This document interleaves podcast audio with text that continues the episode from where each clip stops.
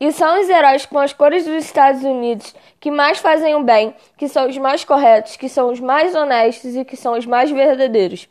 Já os outros heróis que apresentam alguns defeitos, eles têm outras cores, como por exemplo o Hulk. Ele é bravo, bruto e é verde. Já o Homem de Ferro, por sua arrogância, ele é amarelo e vermelho.